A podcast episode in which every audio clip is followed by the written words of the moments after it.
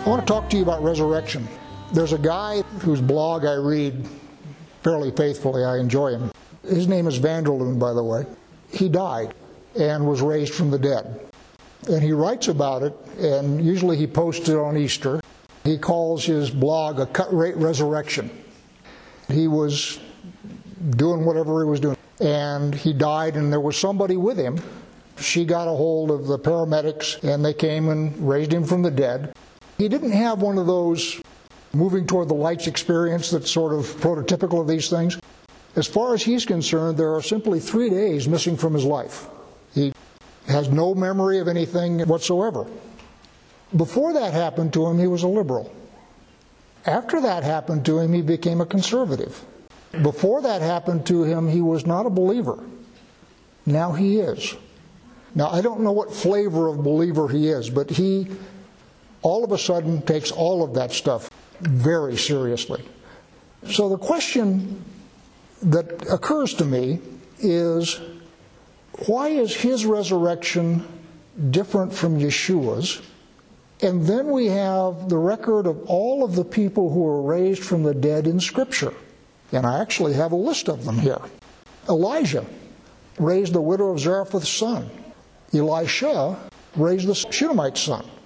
And when Elisha was dead and buried, some guys came by with a dead body and they had to get rid of the body, so they threw it into Elijah's tomb. And when the dead body came in contact with Elijah, the guy sprang back to life and came out of the tomb. We have the widow of Nain's son that Yeshua raised from the dead. Remember, he's walking through Jerusalem and he sees this funeral procession, a young man, and he raised him from the dead. We have Jairus' daughter, who was raised from the dead. Lazarus, of course, I mean, he's sort of the poster boy. Tabitha, also known as Dorcas, was raised from the dead by Peter. Eutychus was raised from the dead by Paul. And when Yeshua came out of the grave, you remember there were a whole flock of people that came out of their graves at the same time. I happen to think Jonah was raised from the dead. Your mileage may vary, not a big deal. I think Paul was raised from the dead. Because remember, he was stoned, and they left him for dead. Whether he actually died or not, we don't know. In fact, there was a thing on a Drudge Report. I didn't actually read it, I just read the headline that some guy was raised from the dead after being dead for 18 hours. His heart stopped and had been stopped for 18 hours, and they raised him from the dead. So the question that I think we have to ask is what is it about Yeshua and his resurrection from the dead that is special. We don't worship Lazarus. We don't worship Vanderleun, of course. We don't worship any of those people. We worship him. And so the question becomes why? Well, the answer that I've come up with, and as I say, it makes sense to me, but it may or may not make sense to you. And I've sort of been through part of this before, not all of it. God has a problem, or had a problem, because with Adam's sin, mortality was introduced into the world. So when Adam sinned, the promise was if you eat of it, you will surely die. In other words, he became mortal. Through that, all of us then became mortal. So the first problem God has is He didn't design us to be mortal, but we all got ourselves into that fix. The second thing that is God's problem is we have demonstrated conclusively that we can't fix these things ourselves. Remember, I talked to you a couple of weeks ago. The 2,000 years between Adam and the flood, we pretty conclusively demonstrated that we are unable to fix our own problem. To the point where God finally said, Enough, I'm going to sand it all down and start over with one family. And then, if you read Israel's history, of course, what you find out is Israel over and over and over again demonstrates that they cannot for any length of time self govern. They go for a while and do all right, and then they descend into various things, but they descend to the point where God finally says, You guys can't govern yourselves, and He sends them into exile. So, us fixing the problem is not an option. Individuals can be righteous. Certainly, there are people in this congregation that I regard as close to being righteous as a man could be. So, individuals can do it, but as a species, we can't. And then the other part of the problem is that God has an adversary, or we have an adversary, that seems to have made it his business to keep us from figuring out the problem, even if we could. I'm not suggesting we can, but even if we could, we got this adversary that keeps messing with us. And of course, God's final problem is He loves us. So here we've messed everything up that He's given us. We've introduced mortality into the world. We have this adversary that keeps us stirred up. And what God wants more than ever is to get us restored to the way that He made us. So the question becomes, how does He do that? Of course, the answer is Yeshua. You know, the Sunday school answer, and in this case, that's correct. That's the correct answer. But how does that work? Paul, in 1 Corinthians 15.3, says, For I delivered to you as of first importance what I also received, that Christ died for your sins in accordance with the Scriptures, that he was buried, that he was raised on the third day in accordance with the Scriptures. Everybody notice the key phrase there. In accordance with the Scriptures. There are scriptures that record after the fact the raising of Lazarus, the raising of the widow's sons. That's all recorded after the fact. It is not predicted in Scripture. And I will suggest to you, by the way, that one of the reasons that we have those stories in Scripture is that when Yeshua finally comes out of his grave, everybody has a scriptural basis for saying, oh, he was raised from the dead because it's happened before. This is not a one off thing that just happened to Yeshua. We've got dozens of people that have been raised from the dead, so the idea of someone being raised from the dead shouldn't be something that is too foreign to understand. I mean, that's sort of thing one. I sort of think that's why these folks were all raised from the dead, is so that their names would get written down in Scripture. And when somebody says, well, nobody's ever been raised from the dead, you can take them back to Scripture. Yeah, it says right here. In addition to which, we have it happen all the time in our hospitals. So that's sort of the first thing. The second thing about all of these people who are raised from the dead is there's an agent who raises them. So in the case of the widow's sons, you have the prophet Elijah.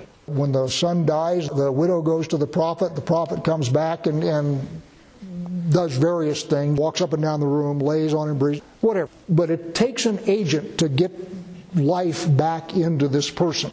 In the case of Yeshua, when he raises people from the dead, he's an agent. It is not the case that these people get thrown into the grave and then just sort of spontaneously pop up some number of days later. There's always an agent. Well, Yeshua doesn't have an agent. There's nobody that raises Yeshua from the dead. So that's different. The other thing that is different is scriptural predictions. For example, we just read the story of the binding of Isaac. How long was Isaac dead? Three days.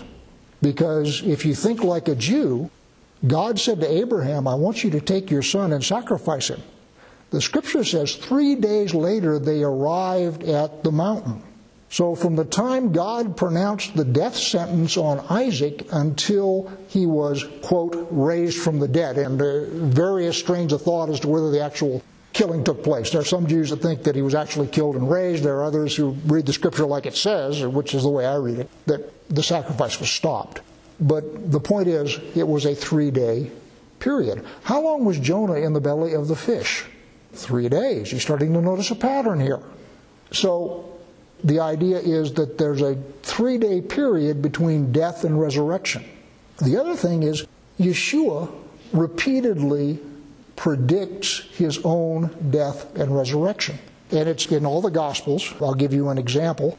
Matthew 12:40. For just as Jonah was 3 days and 3 nights in the belly of the great fish, so will the son of man be 3 days and 3 nights in the heart of the earth. Matthew 20. And Yeshua was going to Jerusalem. He took the 12 disciples aside on the way and he said to them, See, we are going up to Jerusalem, and the Son of Man will be delivered over to the chief priests and scribes, and they will condemn him to death and deliver him over to the Gentiles to be mocked, flogged, and crucified, and he will be raised on the third day. So Yeshua is unique in Scripture in that his being raised from the dead is predicted as opposed to some agent being called or, or finding a corpse and doing something to raise that corpse from the dead. Yeshua, before it even starts, says this is what's going to happen. So when Paul says he was raised from the dead in accordance with the scripture, those are the kinds of things he's referring to. So, going back to God's problem, God's problem is that we're mortal.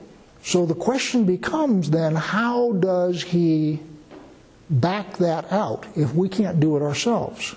Well, Yeshua is a man, and Yeshua introduces human immortality back to earth.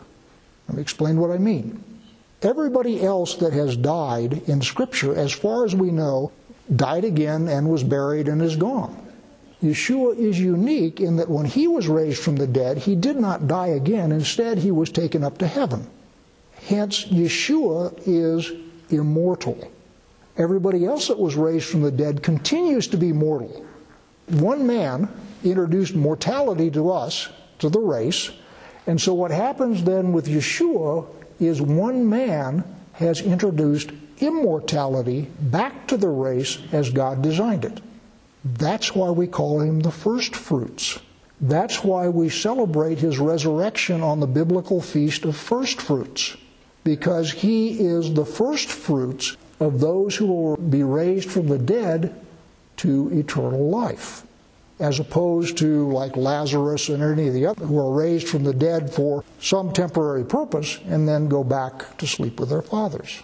So, what Yeshua's death and resurrection do is God now establishes that there is victory over death, whereas before that didn't exist. And, oh, by the way, he also secures forgiveness for sins, which is kind of a big deal, because in order to atone for sin, what do you need? The blood of an innocent victim. And of course, Yeshua was an innocent victim. In fact, we sang about that in one of our songs so far. And because he was an innocent victim, his blood does in fact serve to cover for sin. So, what we have with Yeshua then, as opposed to all of the other people who have been raised from the dead, and by the way, people continue to be raised from the dead. It didn't end in biblical times. As I say, I've got this guy I read, he was raised from the dead. Some guy was raised after having his heart stopped for 18 hours. That's pretty exciting. So, people continue to be raised from the dead. But only Yeshua represents the first fruits of the resurrection because only Yeshua raised to immortality and only Yeshua's blood serves to cover for the sins of all the rest of us. So now, at the time when we fall asleep, we can go to wherever we go, secure in the knowledge that our sins have been atoned for. And at that point, we are simply awaiting the resurrection, and not a hospital resurrection, but a God resurrection. And at that point, when we are raised from the dead, we will get a different body. Yeshua looked like Yeshua, but Yeshua was able to do stuff that nobody else could do. Remember, they're all sitting in the upper room and they got the door locked and they're terrified, and all of a sudden he's there in their midst.